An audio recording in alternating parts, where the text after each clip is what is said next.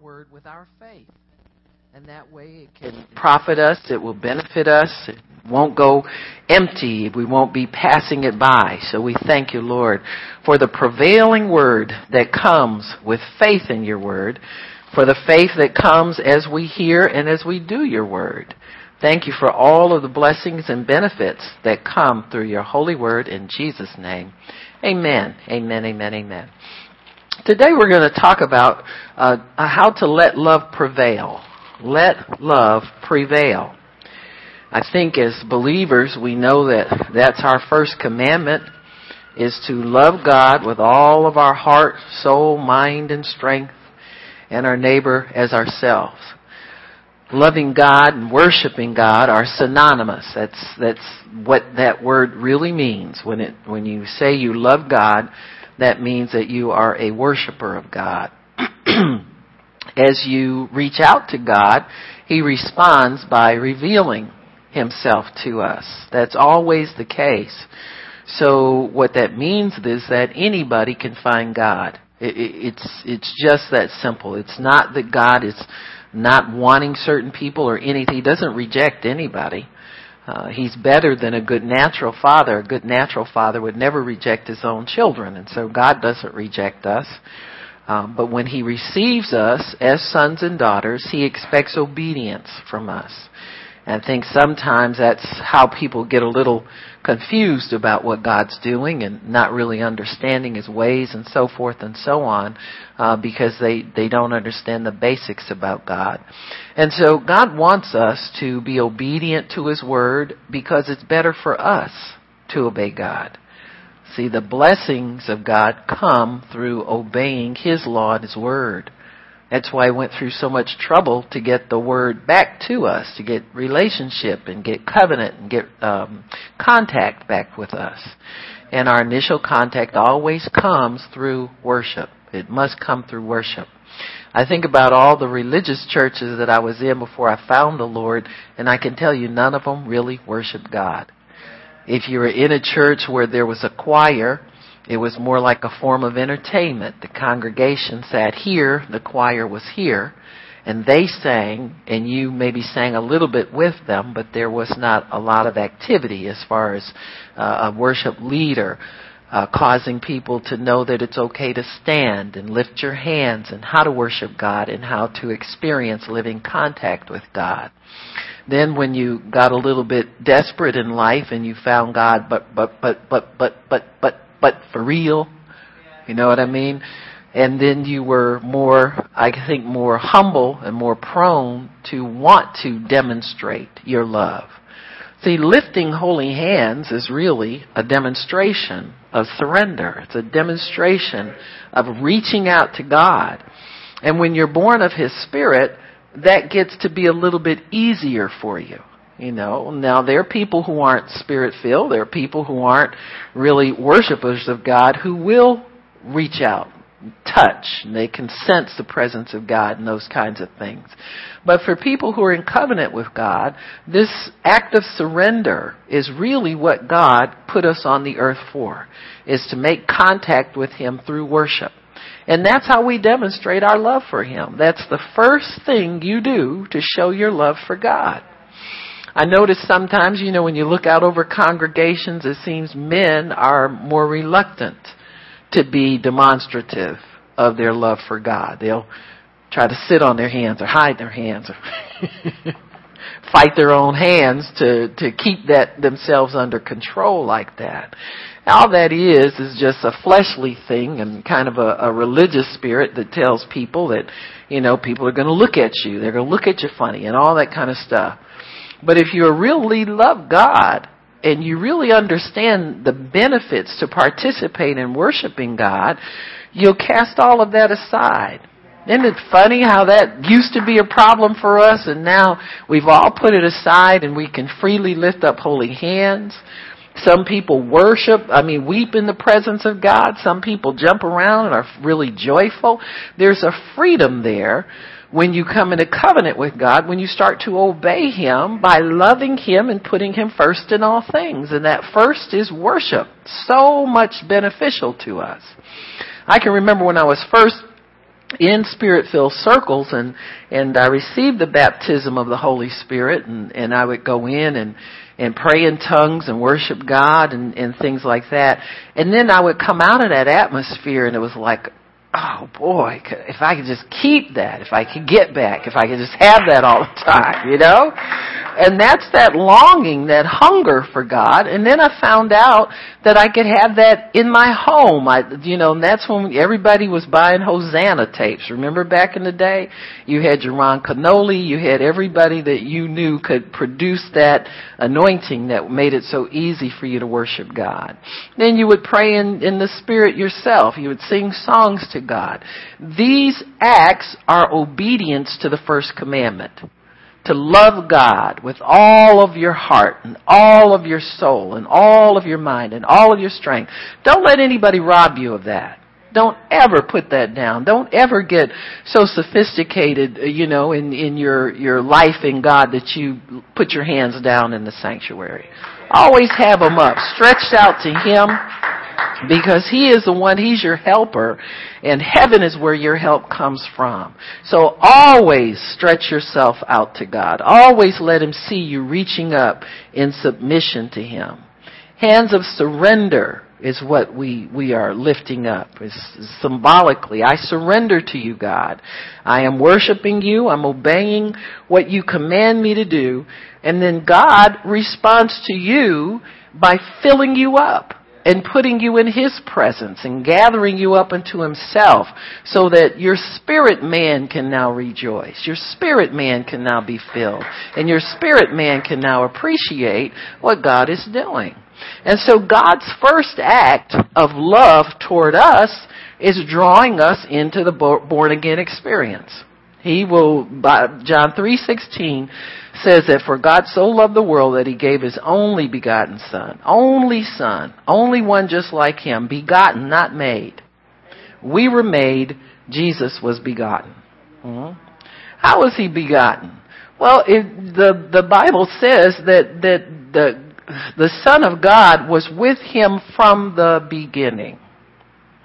So we can imagine three gods in one person, all on one accord, but three different expressions of who this God is. When husbands and wives get married, their children become an expression of them. You got me? Because they spring forth from you. Well, Jesus, as the Word of God, sprang forth from the Father. Just like your words are offsprings of your thoughts. You don't say anything that you haven't thought of before, even if it slipped out. You know how we do? You've been thinking it all along. You didn't mean to say it then. You know?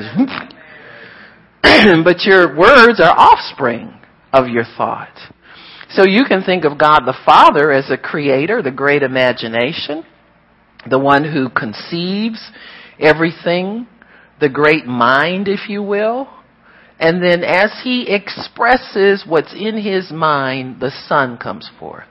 The Son Jesus, the expression, he's the express image of the invisible God. The Holy Spirit cooperates by causing the expression that's in God's mind and in his heart to become a reality, to manifest itself so that it can be seen and it can be experienced by people. And so God the Father gave his only begotten son. Jesus was totally different than Adam. Totally different. But Jesus later came and put himself in human flesh to become the last Adam that God would ever have on the earth. So now we can all come to God through Christ being born of His Spirit and born into the family of God in a new way. So the, the journey of love, I would call it, that we experience down here on earth really begins with our born again experience. That is when God takes the extreme sacrifice of His Son and places Him back again into human flesh. But He places Him in human flesh in such a way that all people who believe on him can partake of the life of his son. So you have God's life in you by His Son. I have it in me by His Son. That's why the Bible says there's no male or female in Christ. We're all the same as far as God is concerned because spirit, in the spirit realm and in the born again spirit realm, there is neither male nor female, just one spirit. Amen. Just one spirit. And so God gave His Son, who is love. God is love. So when the Son of God comes to live inside of you, you become filled with God's love. Not just His Spirit, but His love. And so God's love is totally different than what we know as human love. God's love has no limits. It has no beginning. It has no end. It just is there for, for humanity to partake of and for, for us to draw from when we have needs or, or when there's uh, something that we desire. God's love is always there for us to nurture us and to help us and to cause us to live the blessed life. So we live a blessed life because we are loved. Huh? You need to know that. That, that, I mean, that'll take care of all this loneliness. That'll take care of all this uh, channel surfing for stuff you're not supposed to watch and, and, you know, bimbos, you know, you keep trying to run into and God done already closed the door on that life for you. It'll take care of all of that. When you understand that, that God, you are loved by God and that no matter what happens, you got to know that the blessed life comes because He loves you.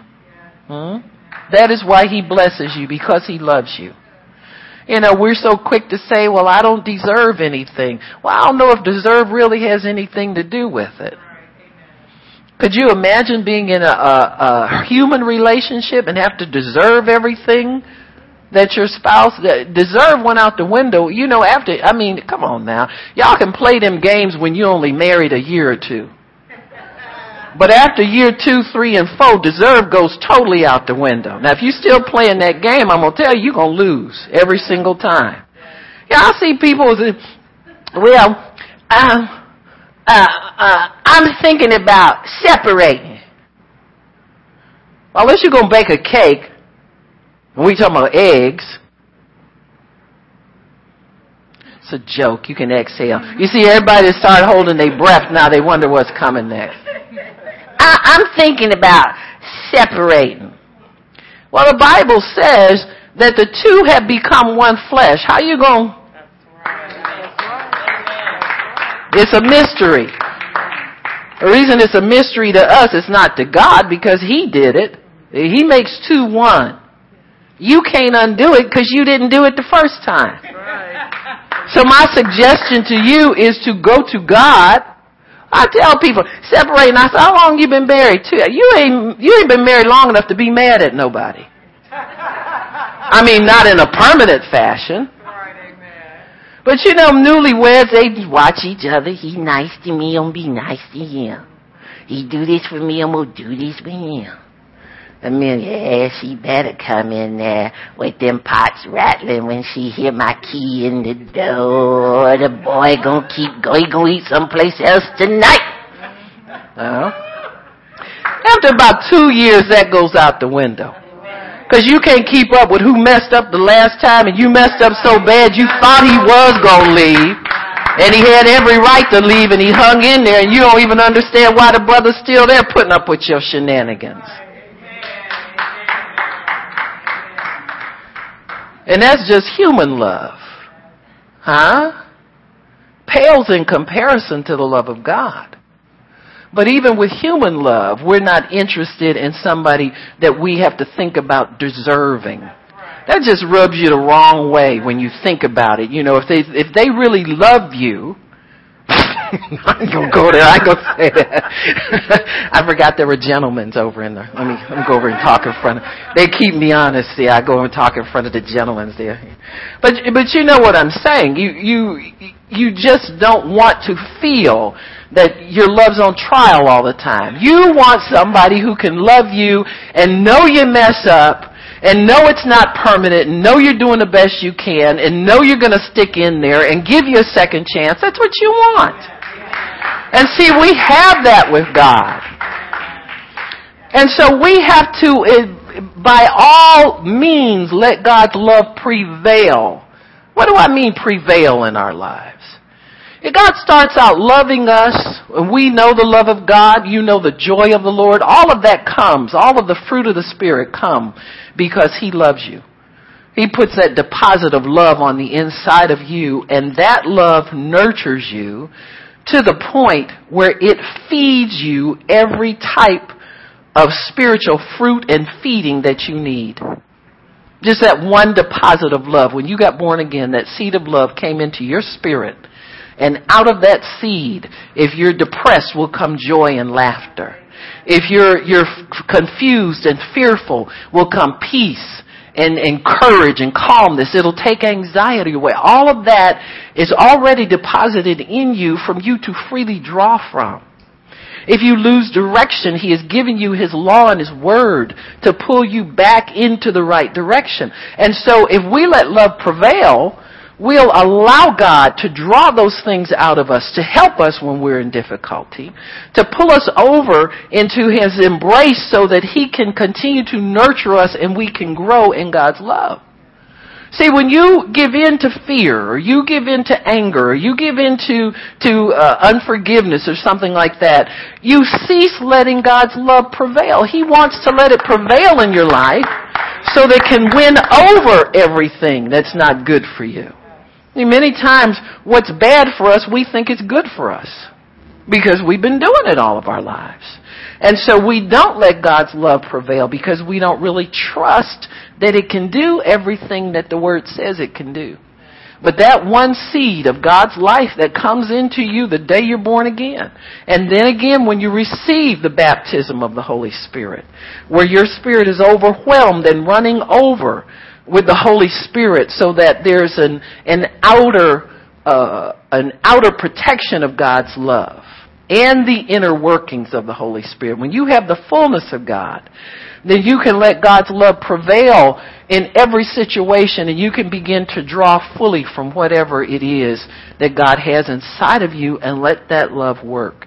That love will heal you. That love will preserve you. That love will renew your youth. That love will do everything for you because God has positioned it and, and, and put it in us so that the Bible says living water pours out of us not bitter water or brown water. Remember that girl with the brown water slides? Muddy water, brown water, whatever water. You know, uh, just pure, living water that brings life to other people. That's going to bring death to some things too. The devil don't like it, but, but we ain't talking about him. We're not concerned about him right now. We're concerned about letting that living water bring life to us and letting the love of God prevail in us so that we can can just enjoy it. It springs forth. It it rings in us. It helps us. It washes us, purifies us, encourages us. If we let it prevail, if if we do that, you know, one of the scriptures that I started holding on to early, was, you know, I was a scripture shopper when I was a new Christian. But I always asked God to renew my youth every day because I was 30 before I got saved and I felt like I wasted a lot of my life. And when, when I came alive to the things of God, I felt like, man, waited 30 years, man, I've been wasting. I, God, I'm ready to get going. I don't want to miss anything. And so I figured out early that if you're not going to miss anything, you got to have enough energy to get around and do stuff. So I started preparing for, for my age I am now and will be older in the future when I was very young in God, you know, and my mother's people, you know, they tended to kind of get a little sag here and there. I was looking, checking them out at family reunion. I said, well, I'm gonna have to get God on this. The girl, the girl ain't going the way of the family in that respect. So, amen. It's funny though. But in letting God's love prevail, God showed me, He said, you're going to have to walk in love. He said, I don't just renew your youth, you know, like you ordering a facelift or something. you know what I'm saying? I mean, it's, yeah, right. It's a thing to it.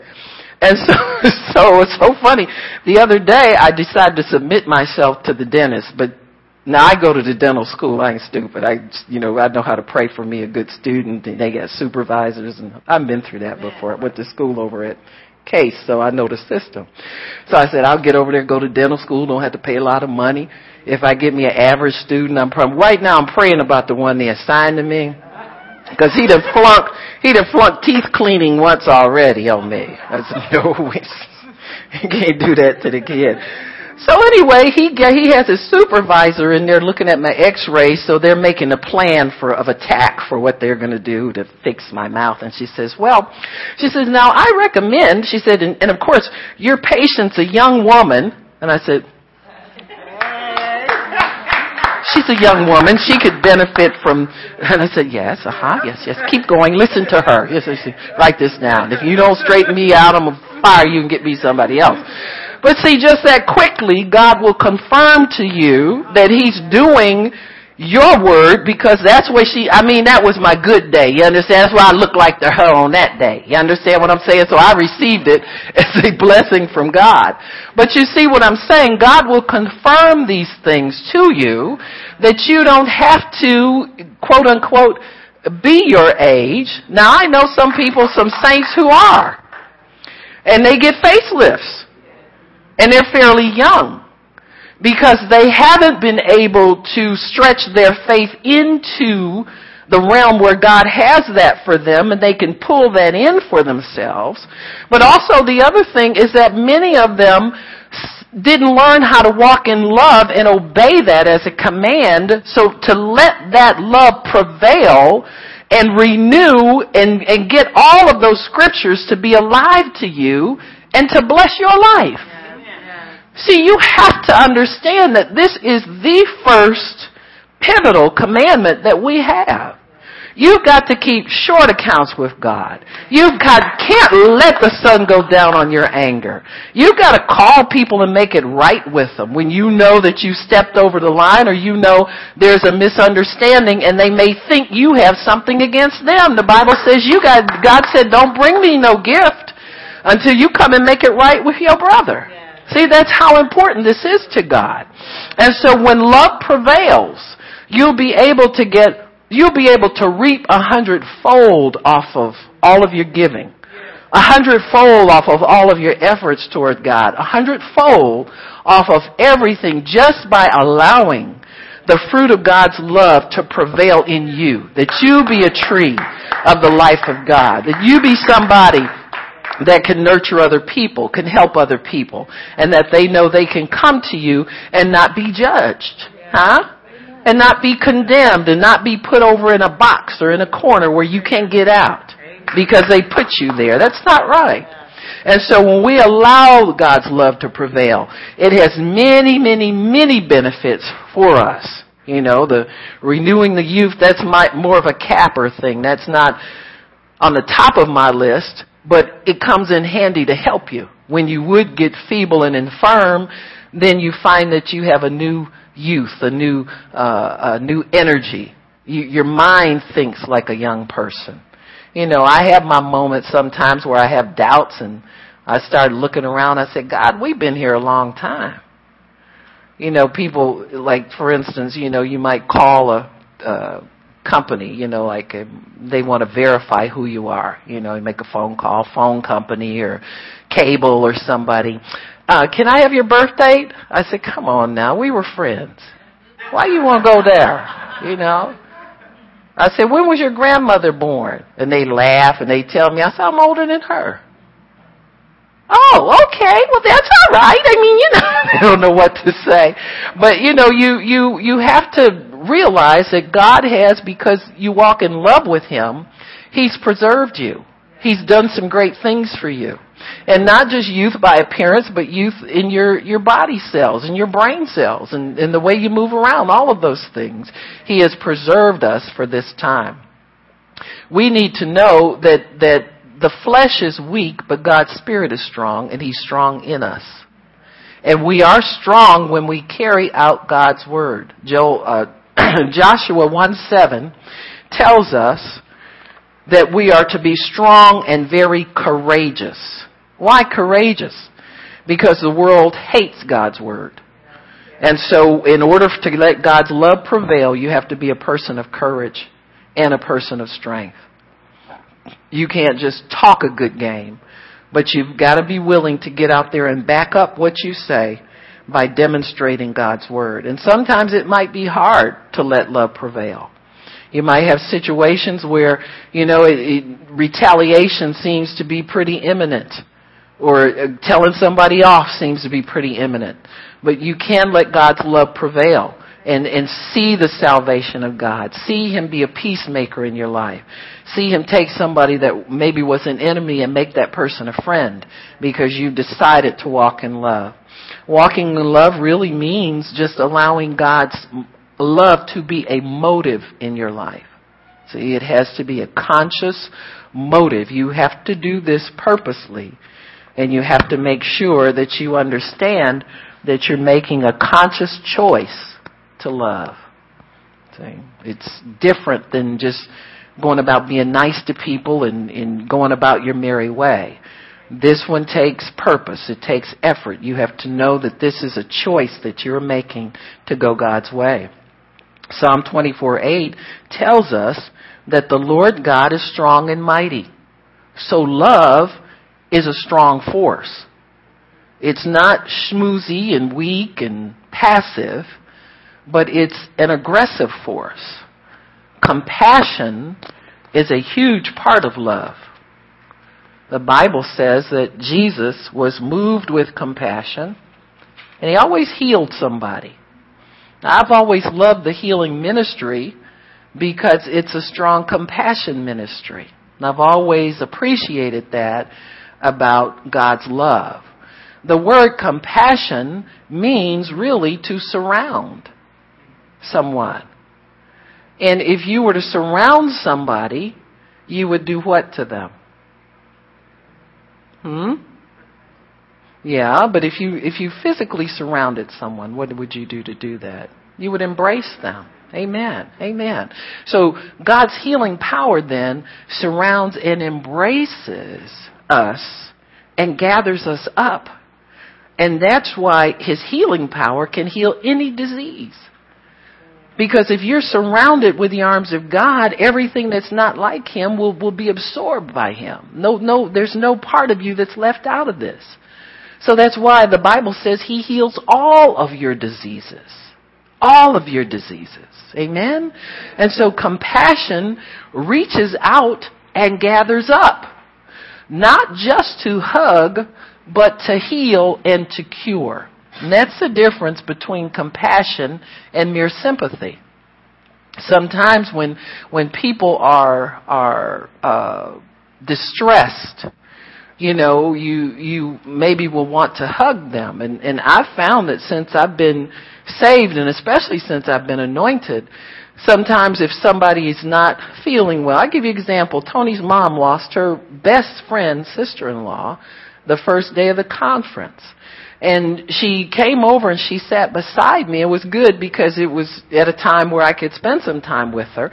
And she sat and she told me about it. And Tony had let me know earlier, but mom just felt like she had to tell me.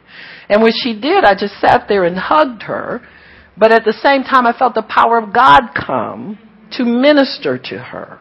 And so until the power of God left, I didn't release her. You understand? So that's a more powerful ministry. And, and I'm saying weep with those who weep, mourn with those who mourn. That's right. But if God can get in there and do something extra in your touch, that's what you want to do. And so that's why you yield to the love of God, you see. Now, if I was the type of minister that came in with, with armor bearers and didn't talk to nobody, you miss, you understand what I'm saying? I mean, there's probably a time and a place for that where you can't touch everybody, but in these times when you can, that's what those things are for. So letting the love of God prevail means to let God use you in that way because somebody may need that to take them to the next hour. You know, sometimes it'll, you know, their mind will go back to her, they get sad again. But at least she got the touch of God for that period of time. Yeah. So when you let the love of God prevail, you reach out in a way where you know what God's doing and you know what He has to deposit in that individual and you allow him to use you until that deposit is made in that person's life. I'm telling you, the body of Christ, we have a lot of power to heal ourselves and to heal one another if we'll let the love of God prevail in that way. Just, just allow Him to use you and have His way to do the things that He wants to do. You're not on a campaign to get everybody to look to you as the great person who loves everybody. You know, we're not on like a love, and uh, you know, really, uh, when you're a new Christian, sometimes you'll start to get into those things where your mind gets a little competitive. Well, I want people to come to me. Why they always go to so and so and such? I want that. But as soon as you start living for God and you have your challenges and trials, that kind of thinking goes way back on the back burner, huh? And you're looking for somebody to give you a hug when you come into the sanctuary sometimes because you've had a rough day. And so we have a great uh, capacity in God. If we'll let His love prevail, we have great capacity to bring healing, comfort, encouragement, strength to one another and alleviate suffering off of one another if we'll allow that to happen. So really, strength will prevail over weakness if we walk in love. The flesh, we said, is weak. Just because it screams at us, it doesn't mean your flesh is strong. Hmm? Your flesh may be crying out for a lot of things that you know you have to deny it, but that doesn't make your flesh stronger than you are. See, people just give in to the screams because they don't like being disturbed. Huh? I'm gonna go and feed my flesh this time because, you know, I, my, my stomach is growling. Huh? You better learn to let it growl on if you packed on the pounds, you know. I should talk. or my, my perpetual continual diet. But you know, I'm working on it. Amen. We're all working on something. But don't think your flesh is stronger than your spirit just because you haven't been putting it in its proper place. Flesh is weak. Weaker than your spirit man. Your spirit is strong. The Bible says you become stronger as you carry out the word of the Lord. As you do what you know God wants you to do, you become stronger in Him. Joel 2.11 tells that. He is strong who carries out the word of the Lord. We may feel strong when we're flesh, we're in the flesh, but it takes strength, real strength, to to um, I would say restrain yourself more than anything, not control, but restrain. Once you put on a little bit of restraint, then your spirit man can take over and do the rest of the job.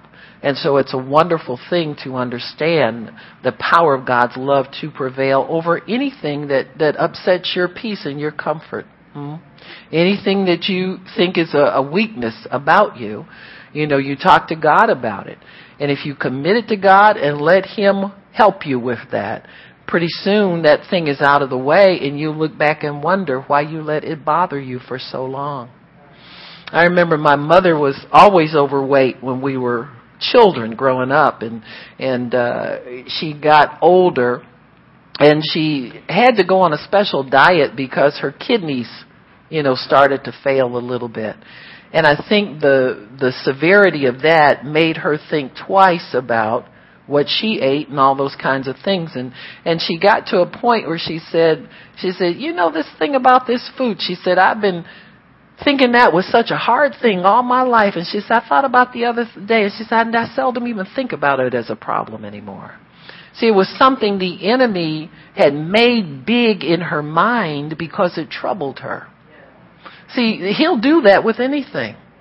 That's why the Bible tells you to cast your cares upon Him because He, if you cast that care over and say, I'm not going to worry about this, I've got to let God have this, and make it a habit of casting cares, then you'll recognize that God has taken that thing and made a very small thing out of it.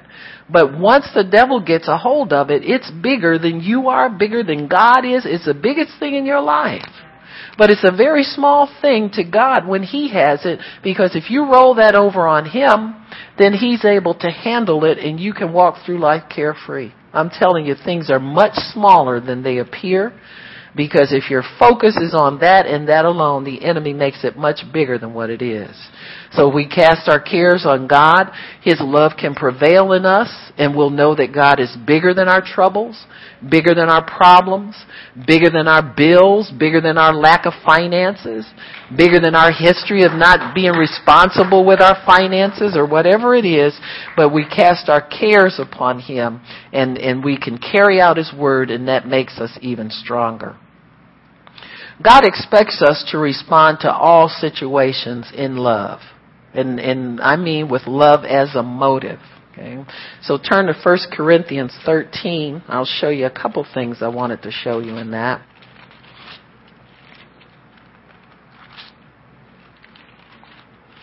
First Corinthians 13 talks about, gives a, a Bible definition of what love is.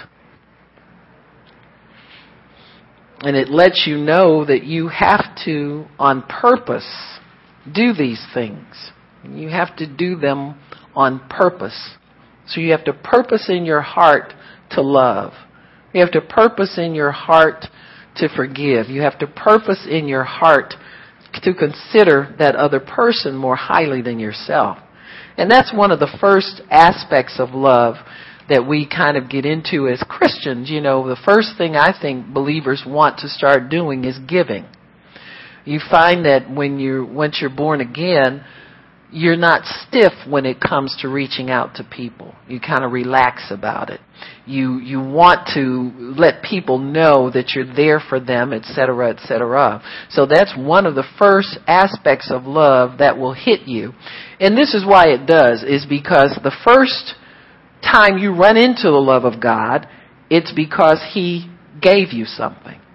See, that love is imparted to you. So you automatically receive the spirit of giving because He gave it freely to you. So what has now started to grow in you is the desire to give. People in the world say give back. You know, I've, I'm rich and I've attained to this and now it's time for me to give back, you know but they don't give back until they've amassed. But we want to give back immediately. Amen. When you, amen, when you get involved with God, it start, you start to get concerned about things that you weren't concerned about before. You see somebody who's homeless and you think to yourself, you know, it, can I do anything for them? Or if you've got extra food in your refrigerator, you, you start thinking, can I do something with this? Why, why do I have so much? And you don't have a lot compared to now let me tell you what people in the world do they wait until they've got seven figures before they start to give back That's true. huh? They don't really get the mentality to be quote unquote givers until they've amassed enough to take care of themselves forever the children the grandchildren and several generations and then they get generous but as believers, we are generous when we have very, very little. In fact, we can be generous and have nothing in our cupboards, not even have enough for the next meal. And if we don't have something material to give, then we want to give our time. How can I help somebody? Somebody's sick and they can't clean their room or something like that. Can I go over and give them a hand right now? And so the first thing that you start to do as a believer because you've received God's love is you start to esteem other people more highly than yourself. It's the truth. It's 100% true. Because now you're concerned about people that you don't know, people that you might see on television that they're trying to raise money for, you know, for children who are hungry somewhere, something like that. And God wants that love to prevail because even though you may have to withdraw from that situation, not having done what was in your heart to do, that desire to do it never goes away. See, God's more interested in making you aware that there's a desire in you to care for somebody at the expense of yourself. That's what the love of God really does. This business we've been talking about, about prosperity and riches and all, that stuff is so perverted because it doesn't come on top of the love of God. It comes aside from it. So what we've done is we've told a lot of people that in their greed and their lust and carnality, God will prosper them. But God is not going to prosper us unless we can assign our riches the way He assigns them to us. See, there's an assignment on all money. There's an assignment on all wealth. And so if God is going to entrust His children with it, we have to respect the assignment that's on it. When Lester Sumrall was 80 years old, God gave him that ministry to feed the hungry. Most of you know this story. And Brother Sumrall told God, he says, well, I'm 80 years old. You know how old I am? And God said, yeah, you're just old enough where I can begin to trust you. And Sumrall keeps bugging him and says to him, well, God, give this to a younger man. Why can't some younger man? He was refusing to do it at first. He said, why can't he? He says, I gave it to the younger men and they stole the money. Said, they stole the money. You got me? Remember Mary K. Baxter and her revelation of hell? All the preachers that stole the offerings were in left leg of hell. so it's, it's not a, a light thing to take this love of God for granted.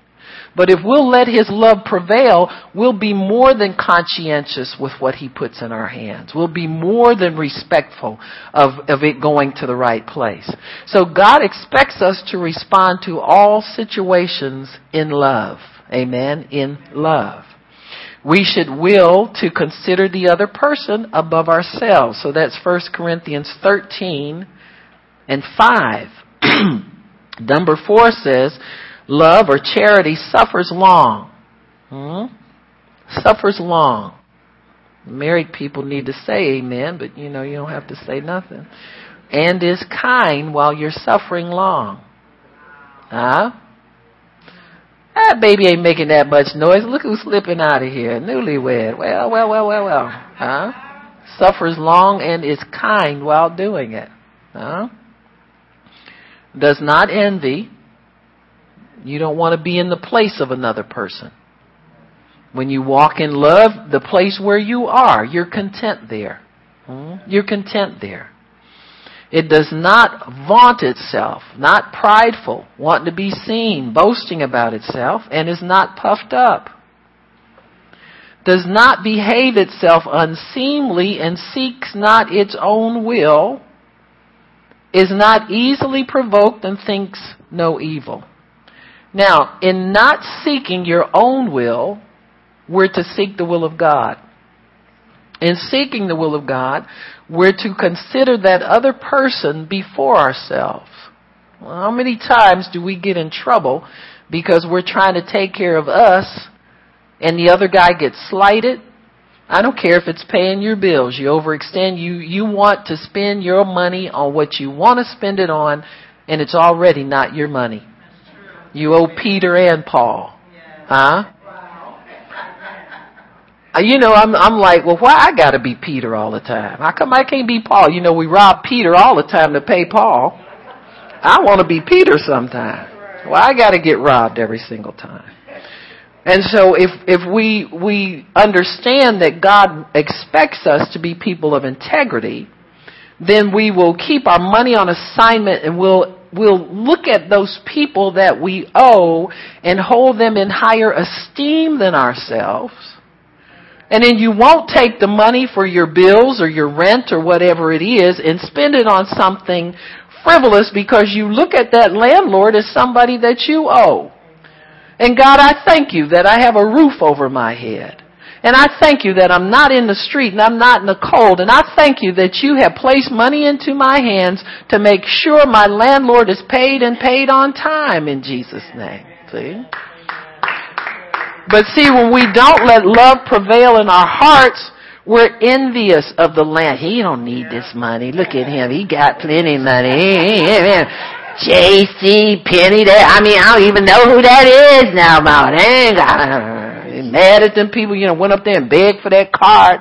Loved them when they gave you the card. Now it's time to pay up, and you can't stand them. See? Amen.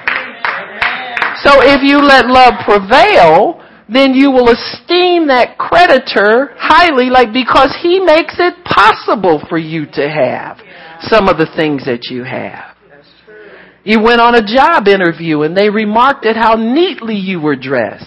Jean-Claude Penney paid for that, honey, because you got the bill in there to show for it. So you ought to be loving him when it's time to pay that bill and esteem him more highly than yourself. But see, it's easy to let the love of God turn cold on us. See?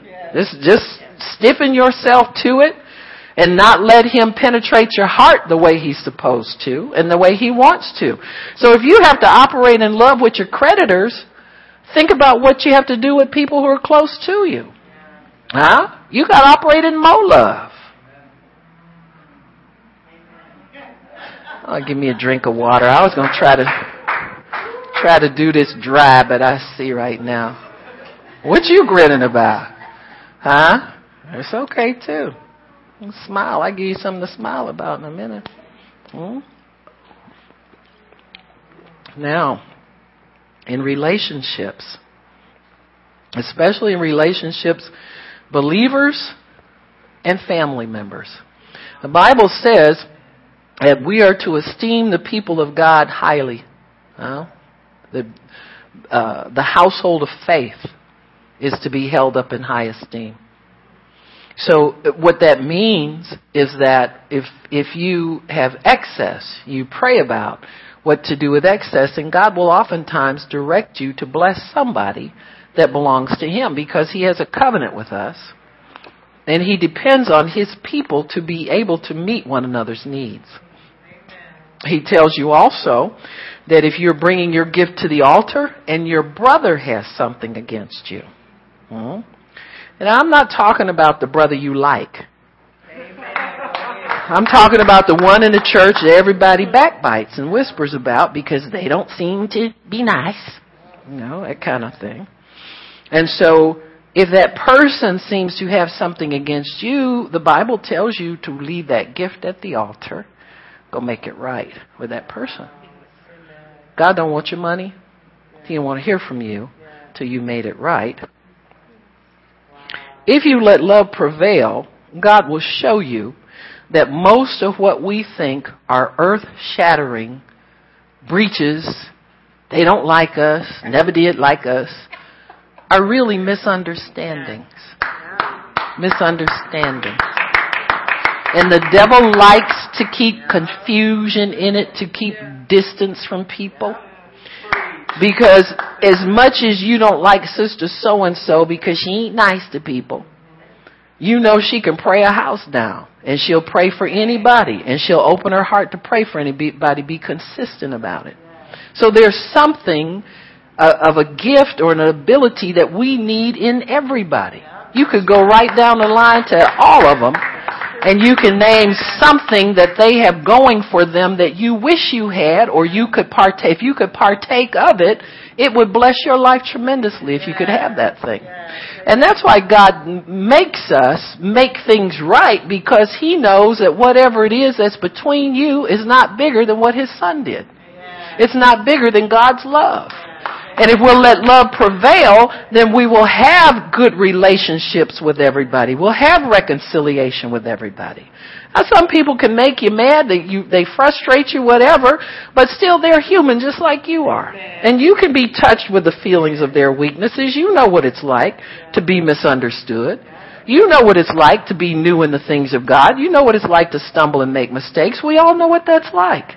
And so if we would quit being so religious and judgmental toward people and start being normal and kind, love will prevail. And you'll find that you have a great deal of love, a great deal of respect for that individual. God will help you to be able to understand them and they understand you. And you'll find that why in the world did I ever think that person didn't like me or wasn't kind to me? Because now, the only thing you've done is you've esteemed that person more highly. You let love prevail in your heart and you're able to see them exactly as God sees them and as the way they really are. You see what I'm saying? Many times we keep people in bondage and isolate them from the love of God. You know, people with bad attitudes need a hug. this is true. Uh-huh. As prickly as they are, you know, it might it might hurt you a little bit the first time. oh. But, you know, you do it, get, get used to the little, huh? Get used to the little pricklies. Amen. Amen. Amen. so you consider that person above you. See, you, you defer to that person. Cut them some slack. Consider their needs and their comfort and their security. Mm-hmm. This has nothing to do with taking crap off people. You got me? See, that's a term from the gates of hell where the devil will see you trying to obey God. Well, don't be a doormat. Huh? Oh, you're far from that. Because you way up there where you are, the floor is down here. So you haughty little self, you're far from being a doormat. You got me? Because right now you're judging that person and saying they're not worth your time. And God's telling you to let love prevail and you'll find out the true worth of that person if you let love prevail.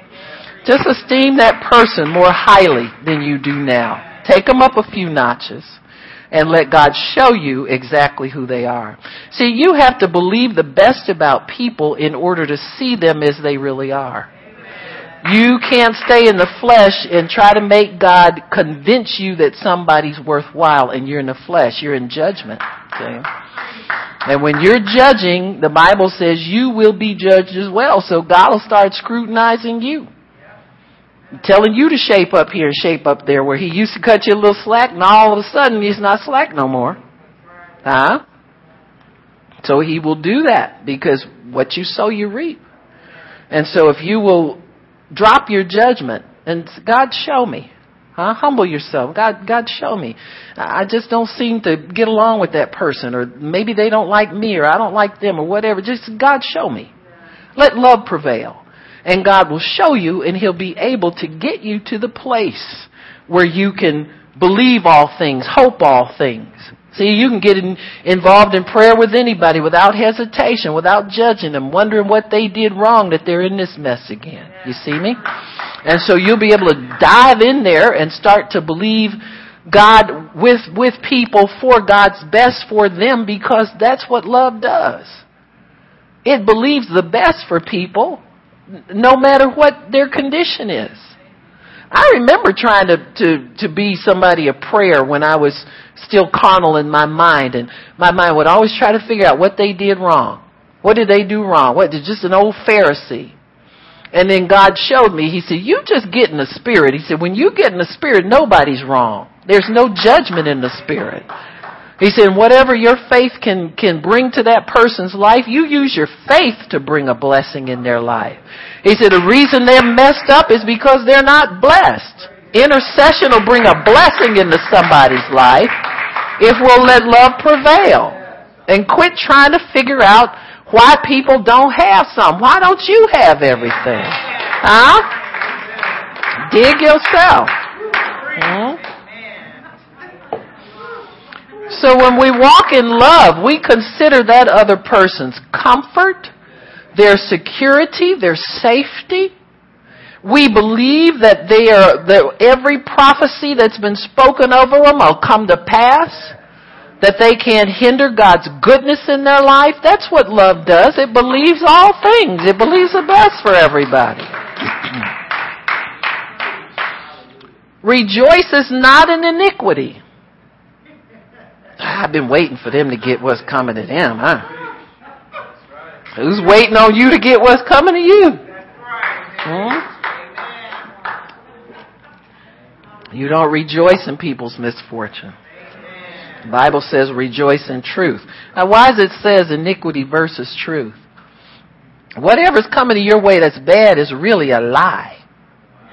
And it can be removed by the truth at any time. Huh?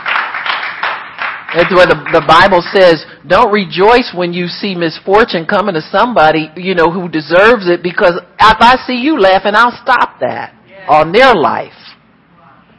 You got it? I mean, we've caused a lot of people we don't like to be blessed. Because we enjoyed their misfortune too much. It's a thought. You know how your carnal side do you? You've been waiting for them to, yeah, they've been, they've been rubbing me the wrong way for every time I, they come to me, they, they saying stuff that ain't, don't sound right. They tone is bad. They don't even, You shouldn't wait. You, you shouldn't do that. You can't wait for people to get what you think they've got coming to them. Huh? Because your day comes too. hmm The judges always get it worse.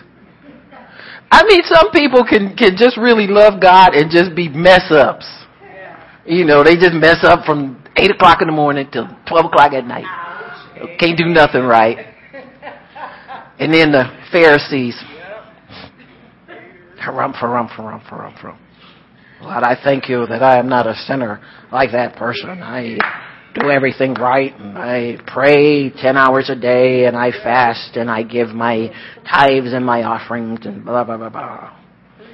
And then you don't have a job. Working for somebody for 50 years and they fire you.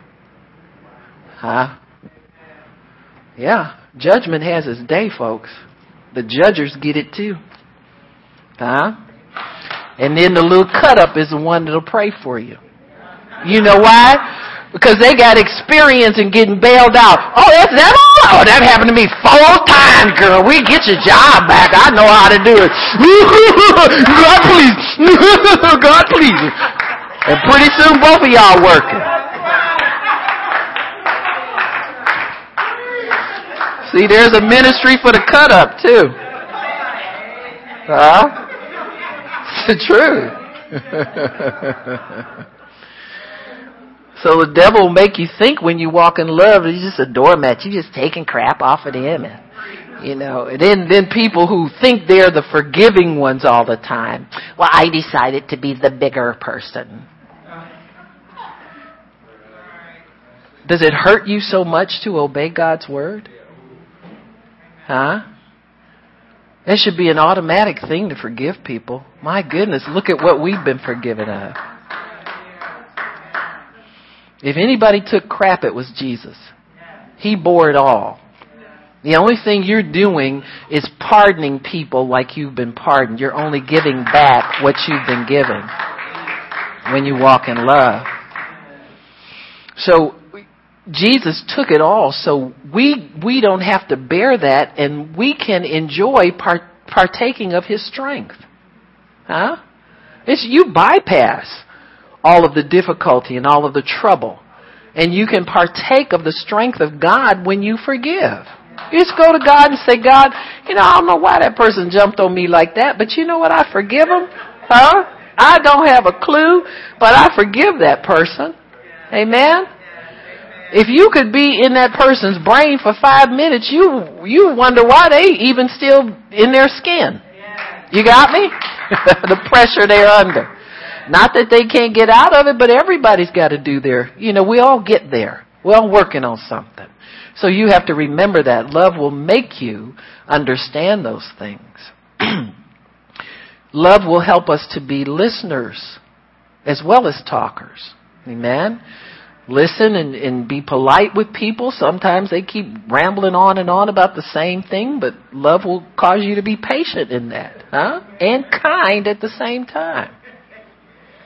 Speaking the truth in love is the desire of one's heart to enlighten, counsel, and aid with their words.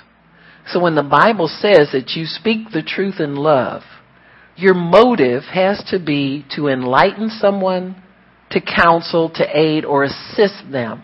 In other words, you're there to be a help to elevate them, not to judge and put them down. See? Sometimes as Christians, we look for faults. Remember the old religious churches we came from? They scrutinized people walking in. If you didn't dress, they rolled their eyes, didn't sit, and it took months for somebody to speak to you. Huh? And when they did, you were sorry for what that they said. Hey, you could have saved that. Huh? I mean, come on now. I've been thinking I've been at a disadvantage because y'all wouldn't talk to me. I was doing very much better. Huh? We're to rejoice in the truth. If somebody gets blessed, get happy. Because you can partake of that if you're happy when they're blessed. Don't ever be jealous of what somebody has. You go get your own. Huh? Love then is not an emotion, and we're, it's able to put aside feelings, plans, and desires to lift up somebody else. You see, is oftentimes you say, well, uh, you know, if I don't get some money here this week, I don't know what I'm gonna do. And you go in church, and then it, it has to be about somebody else. You, it's been about you all week. And you get around the saints, and then it, you got to drop that, and it's got to be about somebody else. You thought you were going to come in and get all the help. And so love is able to do that. We're able to lift up one another or lift up another. This is a very important ministry for the church. Very important. Love is our motive in all things. It cannot be self, it's got to be love. That's why you see a lot of ministers, when they get a lot of money and stuff, they fall. Because love ceases to be the motive there. If they can keep it to where they, they're reaching out and all that, that's why a lot of them, as a security, will take on um, giving projects like uh, battered wives' homes and opening up homes and stuff like that. If they can find faithful people to manage them, they'll take their resources and pump into it so that they can always have a hand in giving and let love be a motive in everything. Because see, that money can get you comfortable and you can make up your mind, I'm only going to do so many meetings a year and I can coast till Jesus comes.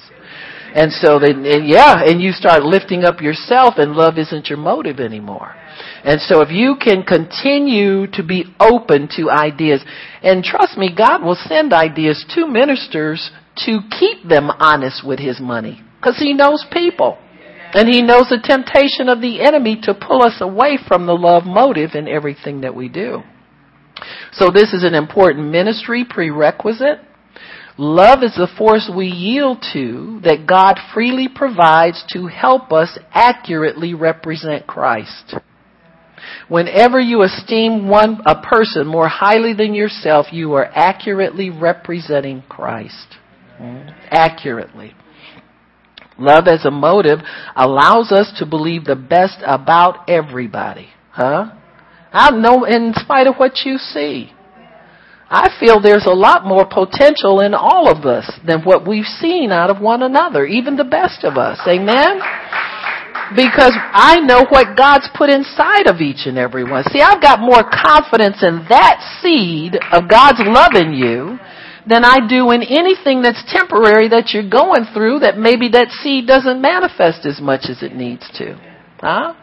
And who am I to judge on your situation? Got me? And so we have to understand that, that love, it, it allows us to let one another grow. It's a nurturing force. Very powerful spiritual force that allows us to let one another grow. Then we are able to pray and expect those prayers to change other people because we know that we've been changed. See, if God's love has changed you, then you know its power to change others. Huh? So you should should never get discouraged believing God to reconcile a, a marriage or a family that's split apart. Yeah, because His love will change that. Uh, the love was a missing ingredient. His love. I'm not talking about that stuff we think we in, and uh, you know, I, I'm in love. Oh, it's heavy now. It's deep. Oh, I can't do nothing unless I call him, think about him. You're talking about that. Next week, you know, him? Oh no, we split up, uh, you know, we, we ain't seeing each other no more. Last week you couldn't move, you couldn't think of nothing else but him. Now it's, y'all done split up, you know. I ain't talking about that, that thing, whatever that is.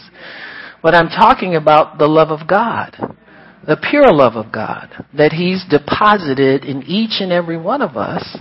See, if you let that prevail, you'll be, you'll suffer long with people and be kind to them, huh? At the same time. You don't just put up with, and, and, you know, it, that's just so feeble, you know. You're not putting up with nothing because you're mad at them. See, you you suffer long and are kind. That's how you raise quality children. Huh? If you could suffer long with your children and still be kind to them, that deposit will cause them to grow, prosper, and flourish. See? Amen. Now, I know most of y'all think back and you say, hmm, I don't think I ever done that. God helped you anyway, didn't he? He co- love covers a multitude of sin. See, sometimes your kids never got wind of how just how mad you were at them. Amen. Because God's love covers that, see? and it heals and protects. Amen. When we see ourselves in others, then we're able to love our, our neighbor as ourselves. You just see him just like you see yourself. Not evil and wicked and mean and nasty and all of that, but just see him like you see yourself. Evil, wicked. oh, it's a joke. Wake up. Y'all didn't go to sleep on me. I wouldn't have to do that. But we are all brothers and sisters who have the same creator. Now we don't all worship the same God. God wants that and, and we can win them over with His love. But we have the same struggles and we have the same need of the same God. So when we decide to love, we give God permission to work. He has no permission to work outside of love. Amen. So when love is the motive of your heart, you want to lift that person up higher than you. Now that's hard for some people because oftentimes when we think of that person as the problem is because they seem to want to dominate everything. You understand me? It, it, it's hard to elevate somebody you really want to go choke because they're a problem to you in your life. You got me? And so these are the things that, that we struggle against but if you will just let the love prevail, just relax your, your resistance to what God's doing and say, God, I'm, I'm struggling this with this because I don't think this person deserves my time. They don't, you understand what I'm saying? You gotta get out of that. And, and, you know, I, I know there are people that think that everybody's being taken advantage of by some, but that's a lie. You got me? That, that's really a lie.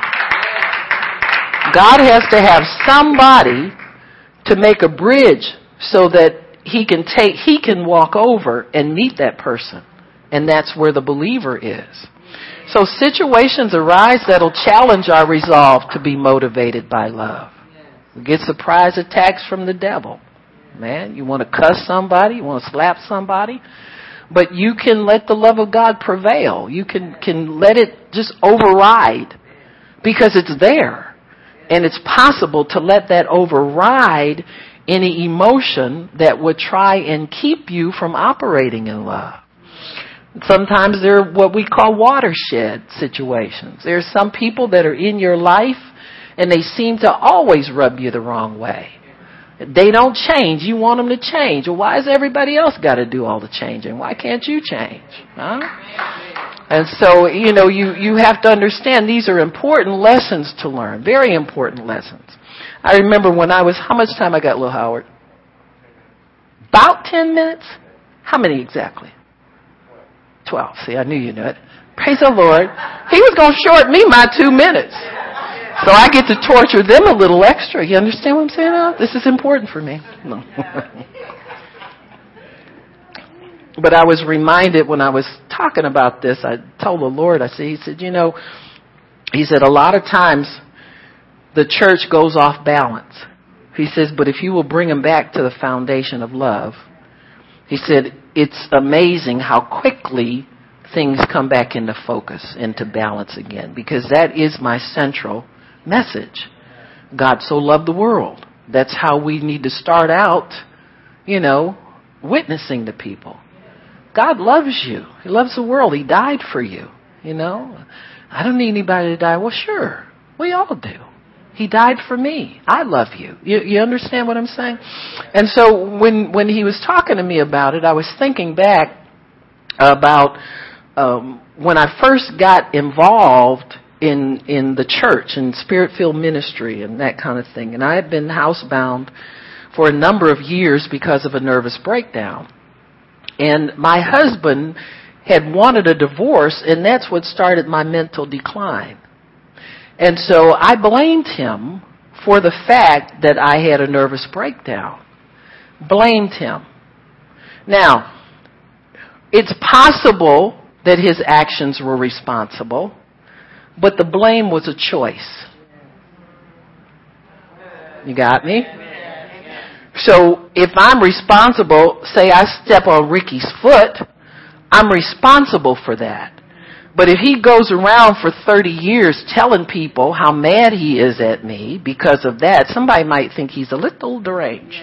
You got me? You understand?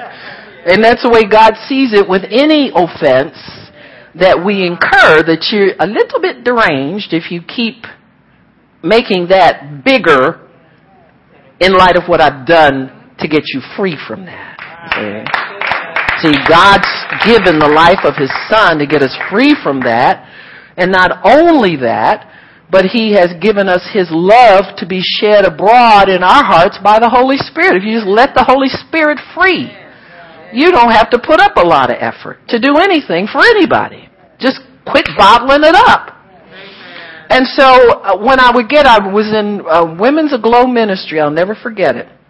And uh, it w- it did so much for me in getting me to understand many things that I had questions about in God.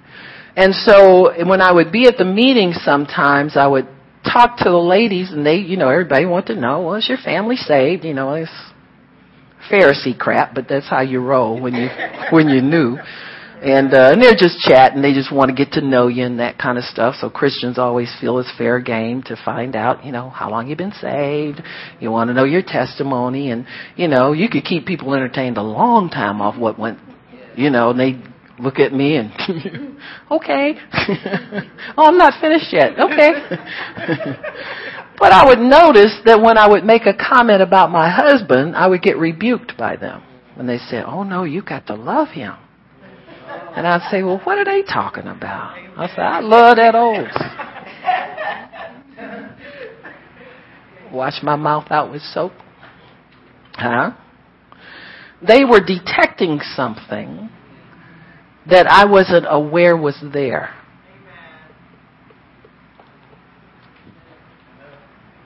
We talk about that about one of the ministries of the body of Christ to one another is to unwrap grave clothes. Get you free from your past life as you interact with the saints and they minister by the Holy Spirit. You get free from things that bind you from your past, huh? Which should be forgiven, but a lot of times is not all gone. And I would make little snide remarks about him. Says, oh, you gotta love your husband. I said, I love him. Still with him. I ain't shot him. He deserved to be dead. Do you know what that man did to me? Huh? I never got a chance to get into all the details. The love restrained me. Huh? But I began to talk to God about it. I see I could have got offended. Gone home. Hmm? you know, the only black person there, your mind immediately, they don't like black people. Huh? So you can kick that under the rug and lump that with all the other stuff you'd have put up under there. You might as well throw that in there too. But for some reason, I didn't feel that it was coming from a wrong place in them. See, in all honesty, if you're honest with yourself, when God starts, the Bible says, when the righteous smite me, it's a kindness. You got me?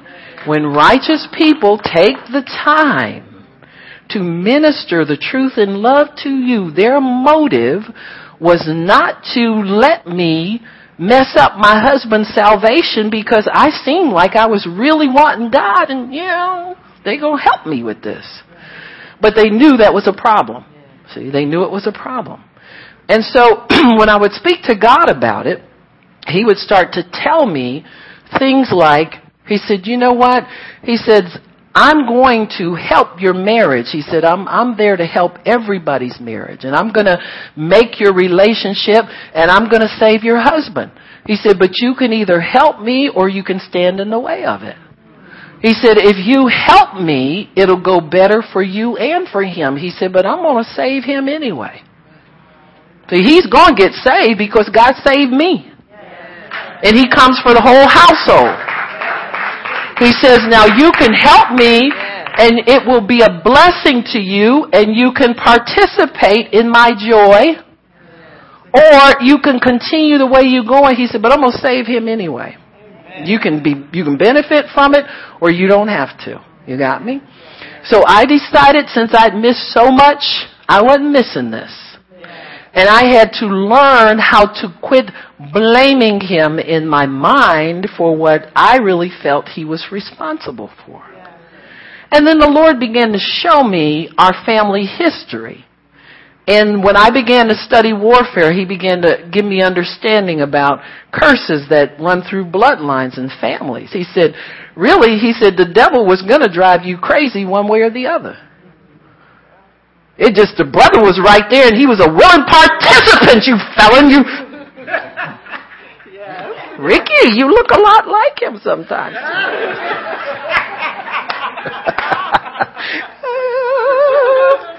huh?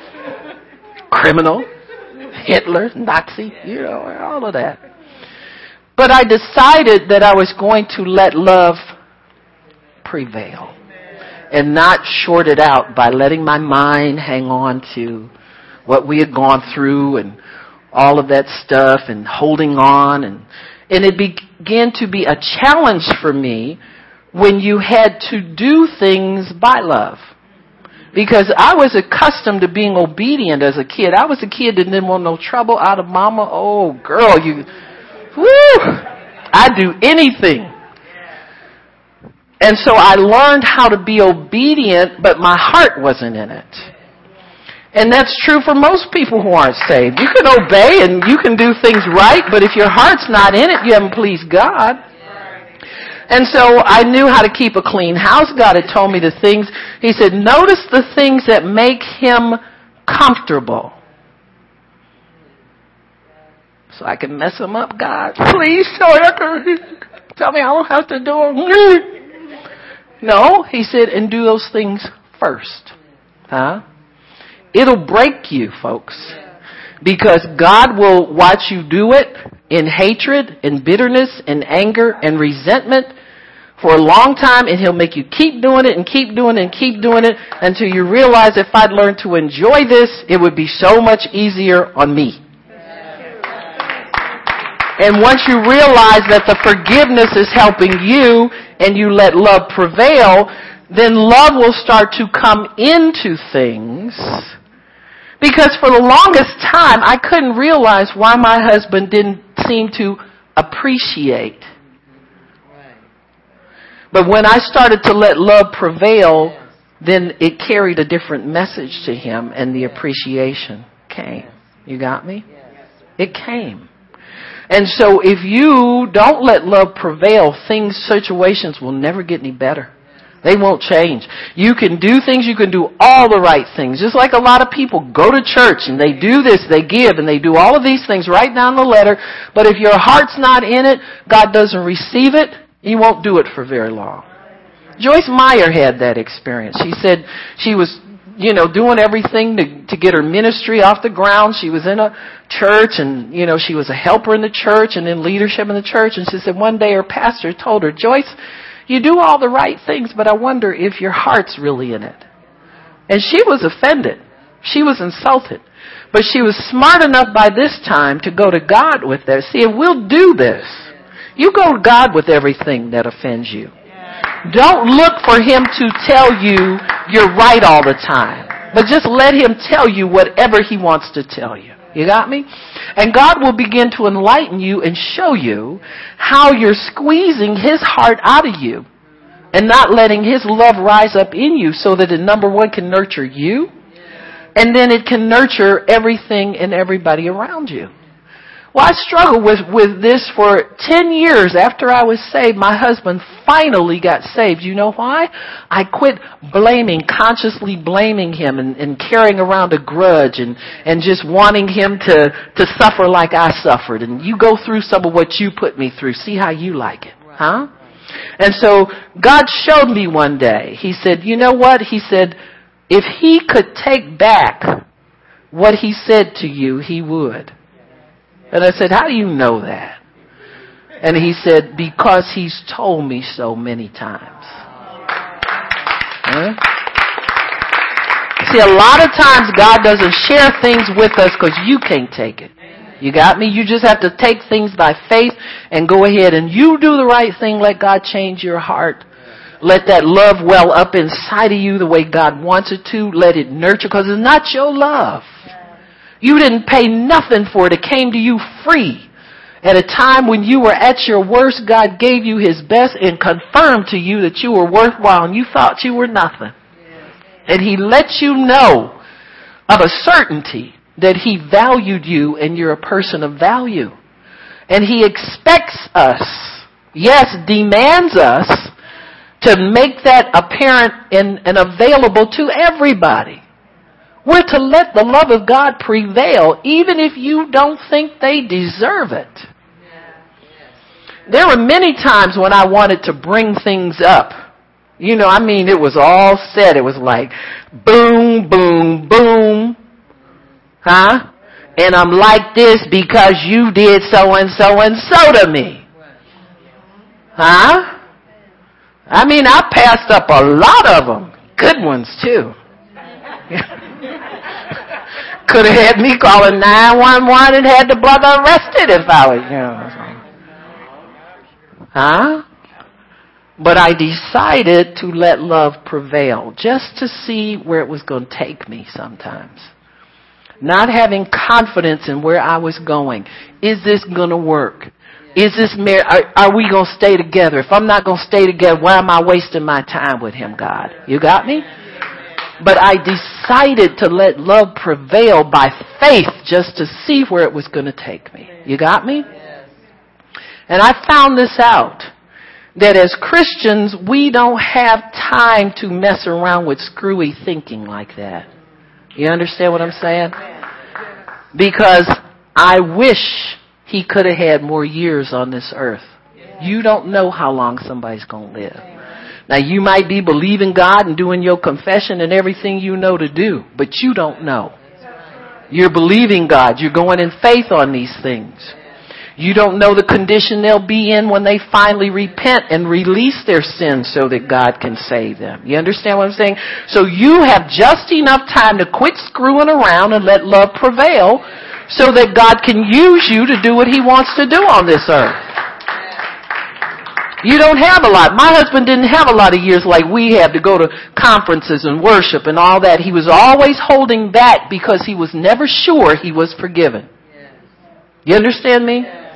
You don't want somebody to live with the burden of your sickness on them. You want them to be free. You want them to know you love them and forgive them. You don't want people hanging that hanging over. You don't want it hanging over your own head. But there are times we make mistakes that are hard to repair. And you've got to have a confidence in God that He's doing the repair work for you. You don't have to fix up everything yourself. So if you let love prevail, then love will show you that there is a place in God where forgiveness comes and love is genuine when it comes from that person that you've wronged or that you've hurt or that they've hurt you or whatever it is you think that can't be repaired. God has to show you that His love is, is a, a restorer of the breach. It was broken so many years ago, God, and then somehow it seems like you pick up where you left off and you didn't miss a beat. And it's been years since then. And so God has to show us these things, folks, but we won't get there if we don't let love prevail. If you don't have it as a motive in your heart, that you're going to let that other person feel good about themselves at your expense. If your influence on them has taken them down in value, You've got to ask God to help that. You, you can't let people continue to cling to you if they're not, they're not 100% because of your interaction with them. You understand me? You know, young people, y'all gotta be careful. You know, you, you, you hook up with people and, and you don't wanna, uh, I don't wanna reject them. You let them go to God. You let God have them.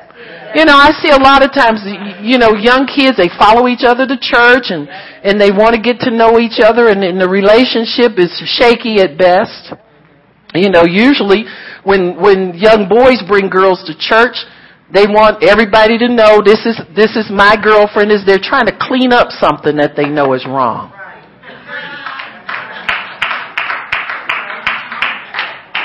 You could put another CD in there for all I care. I'm not thinking about y'all. But you're not doing that person a favor. When did you get, when did God die and you take his place? You don't clean people up. And you don't string them along. And no, you don't want to get married. They ain't the one. You ain't close. And that, you, you, just leave them alone. Just leave them alone. They don't belong to you. Hmm? They belong to God. You have to learn how to release people so they can get to know God. The reason they don't know God well enough is you always in the way. Oh, hindering spirit. Huh? You gotta understand these things. See, that's esteeming that person more highly. God, I started out wrong with this person. I made them think I thought more about them than I really do just to get in their draws. Okay, I said it in church. And I'm going to quit stringing them along and holding on to them. I'm going to let you have them. What I should have done. That got everybody quiet. Let me take a drink of water. You need to cut this stuff out because it leads to, to bad quality marriages. Next thing you know, you're up in front of me trying to jump the broom. Huh?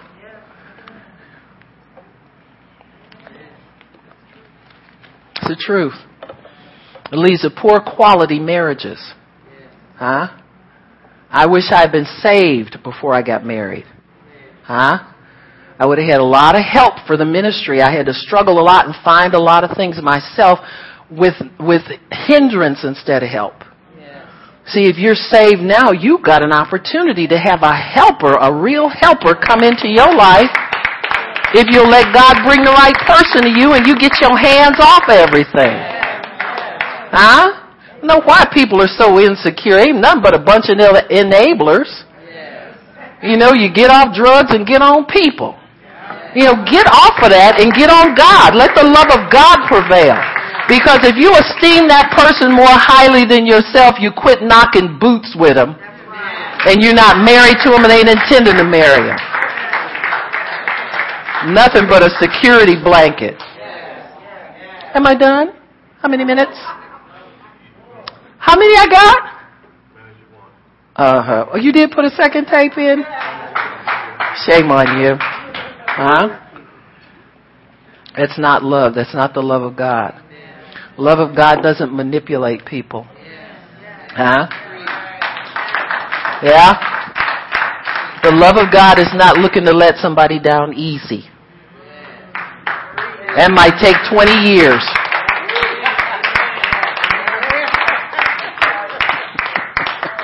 They've been dropped a long time ago. You don't want them to know it. That's just mean. That ain't nice. Huh? Ain't nice. We gotta stop doing things the world's way. You know, the guys you want to go in somebody with, I gotta get my babe. Under, stand up a minute, Chuck. This is what, get my babe to go in with me, you know. We just going into the club or going with, you know, y'all gotta stop that. You know, if you ain't married to her, you know, we had somebody to come and do work for us at the meeting. Everything was fine, but he couldn't come to the meeting without his babe. Around Christian people, hugged on her, nobody got a ring on nowhere. You think we're gonna do business with him again? No way. No way. I don't play that stuff. I don't care what you feel like you bring to the table, but you ain't playing ball with me. No way, Jose. You lost it already. If you don't respect God enough to keep your hands off a woman you're not married to, you got me? Then you don't do work for me. I'm just real sorry. I'm real sorry. But we don't play those games. Cause see, I'd rather see him get saved for real and her quit being a groupie than to receive whatever kind of service they feel they're giving to the body of Christ. Because it got the devil's taint on it already. You understand what I'm saying? So we don't play that kind of stuff. So in closing, praise God. It's not love, folks. It's not even love in the world because worldly people get sick of it. Homosexuals want to get married because they're tired of being used by each other. they think by calling it a marriage, it will add some meaning to it, and they won't feel abused and abandoned or, or you know, they, they don't want to be left alone anymore. Amen? And so if we will allow God to help us to let His love do what it's sent in the world to do. It's not sent to be bottled up by angry Christians and un- unforgiving Christians. Christians who, you know, want to pretend to be Christians and fall down, get up, and, you know, all that crazy stuff. It's really for believers who want to obey, who understand what they have in them. It's of great value. It's the love of God. It's not your anointing. It's not your gifts and your prophecies, but it's the love of God. Amen? All right, why don't we stop? Father in heaven, we thank you for your word and for understanding, blessing us with your holy word. And we thank you for that, Father, in Jesus' name. Amen. Praise God. Amen, amen, amen. Praise the Lord. Praise God.